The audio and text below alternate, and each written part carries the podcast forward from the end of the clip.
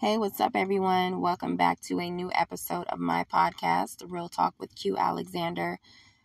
I am not feeling my best, so my voice is a bit hoarse. You may be able to hear it now and throughout the episode. It may go in and out, so just please bear with me. I've been wanting to record a part two of this episode for a while now. I think it is so important, and I hope that you find it helpful and you enjoy it. This episode is Therapy Part 2. For those of you who follow me, you may know that I recorded an episode a while back about therapy. Therapy is still the top episode on my podcast till this day. That goes to show that many people have listened to it, they've shared it, and they can relate to it. I'm going to continue to shine a positive light on therapy because it is needed. There are so many people, especially within the black community, who tried to label therapy as something negative, and that is not the case. What I've realized is that the people who need therapy the most are the people who refuse to go. And that leaves the people who are affected by their behavior to have to go to therapy to heal from the hurt and the trauma that was caused by people who refuse to face the truth and take accountability for their actions. We live in a world that shows compassion toward abusers and people who mistreat others instead of showing compassion toward the people who have been abused and mistreated. Not only are the people who are abusive and mistreat others the problem, the people surrounding them, the enablers, the people who remain silent, almost as if they're saying, well, if it's not happening to me, then it's okay. When it's not okay, regardless who it's happening to, you should be affected. You should want to speak up and say something.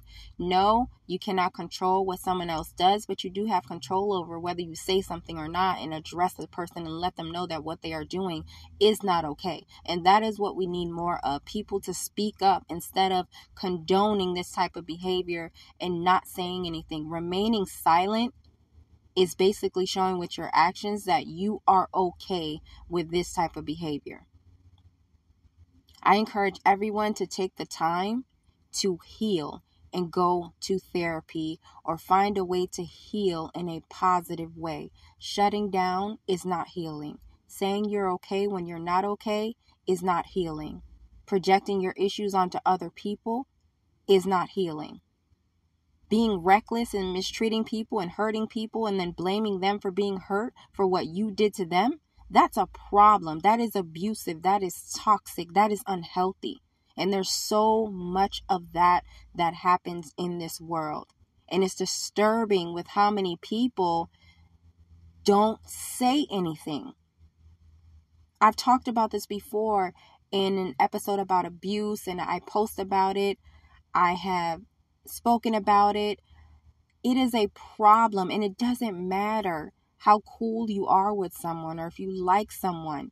It does not mean you sit there and not say anything when they are doing something wrong, when they are doing something that is hurtful to another human being. It is not okay just because, again, you're cool with the person.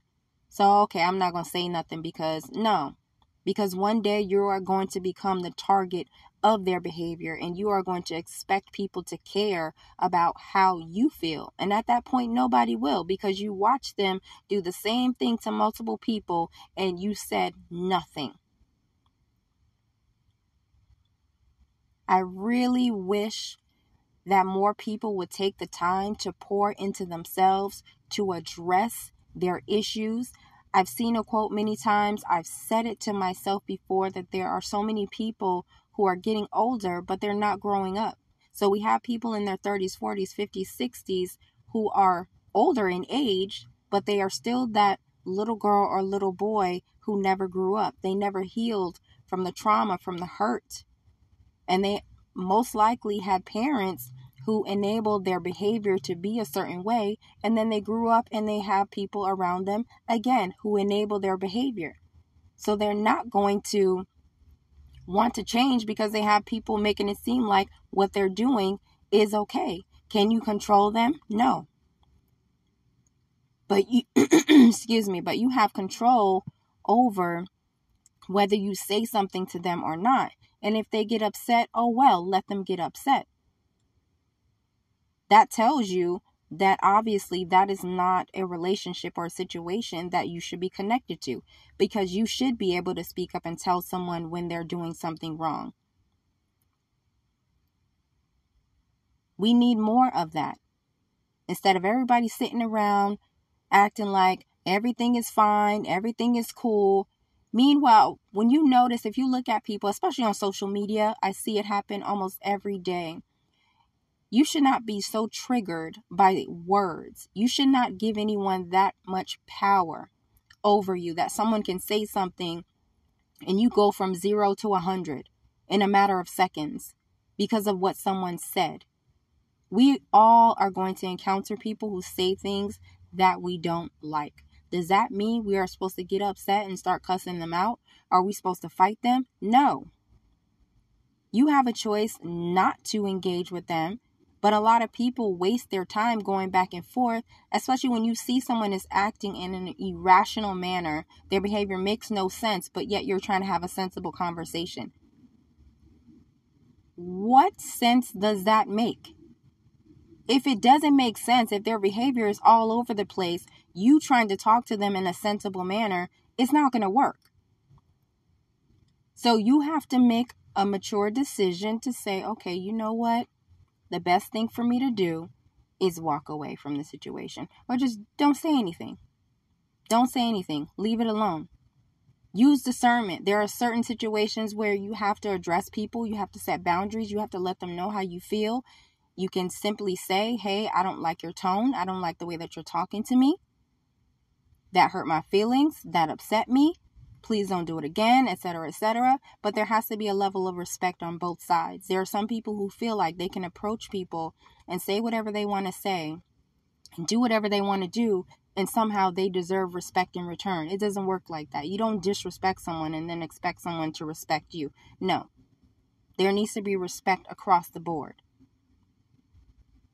And that's a big part of the problem. Not having respect, not having effective communication. There's no reason to communicate if you don't have those things. Because the conversation, again, is going to go left real fast. It's going to be all over the place. You're going to be arguing about a bunch of foolishness that has nothing to do with the issue at hand. I've seen that happen all the time. I've been involved in situations like that where the person, instead of addressing what you're actually talking about, they're bringing up a hundred other things that have nothing to do with the conversation.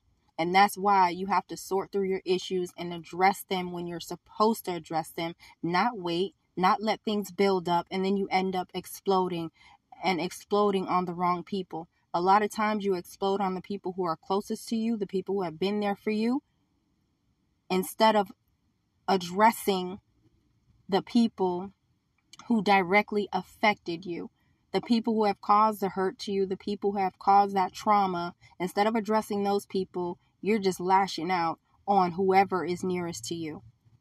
Again, that is a problem, and you need to seek therapy or heal in a positive way.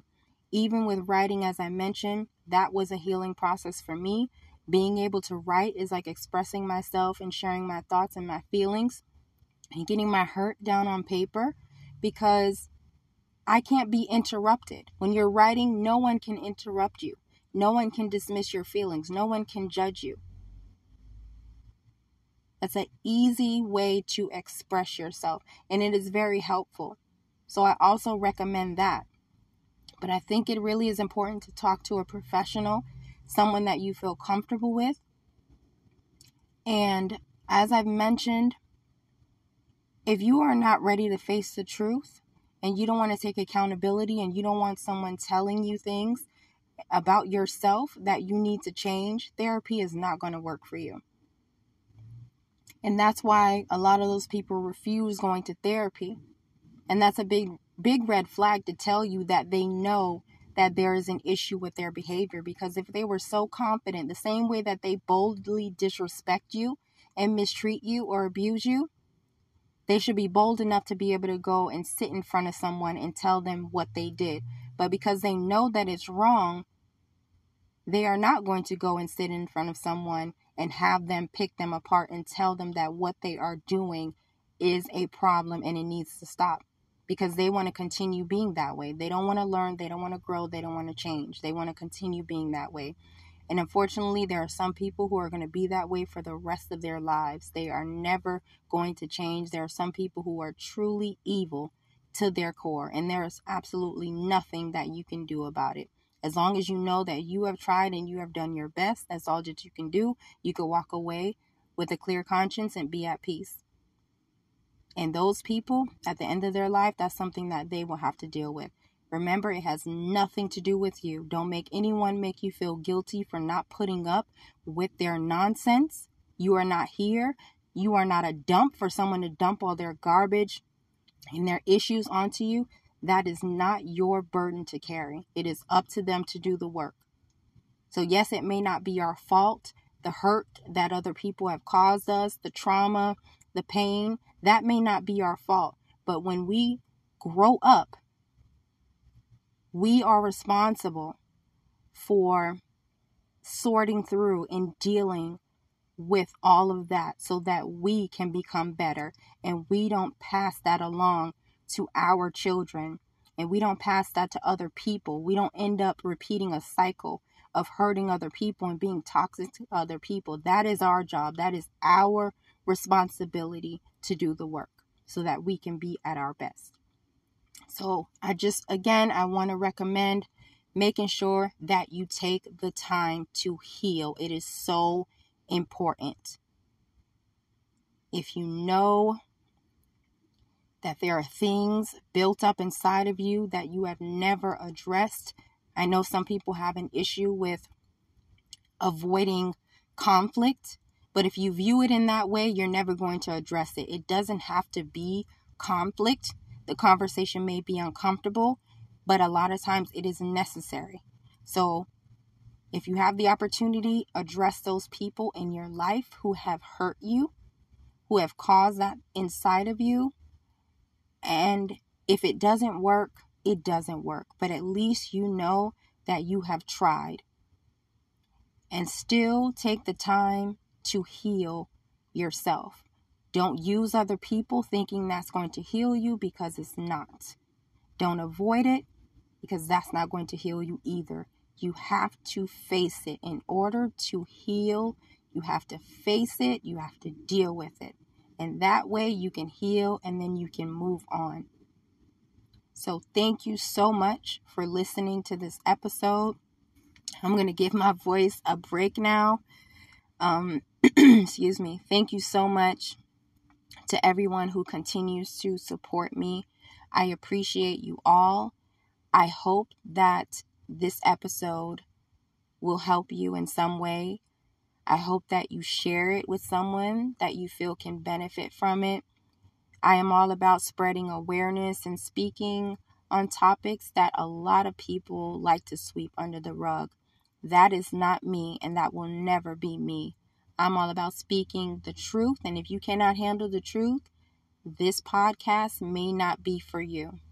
So I will be back with another episode soon. As always, I'm wishing each and every one of you peace and blessings.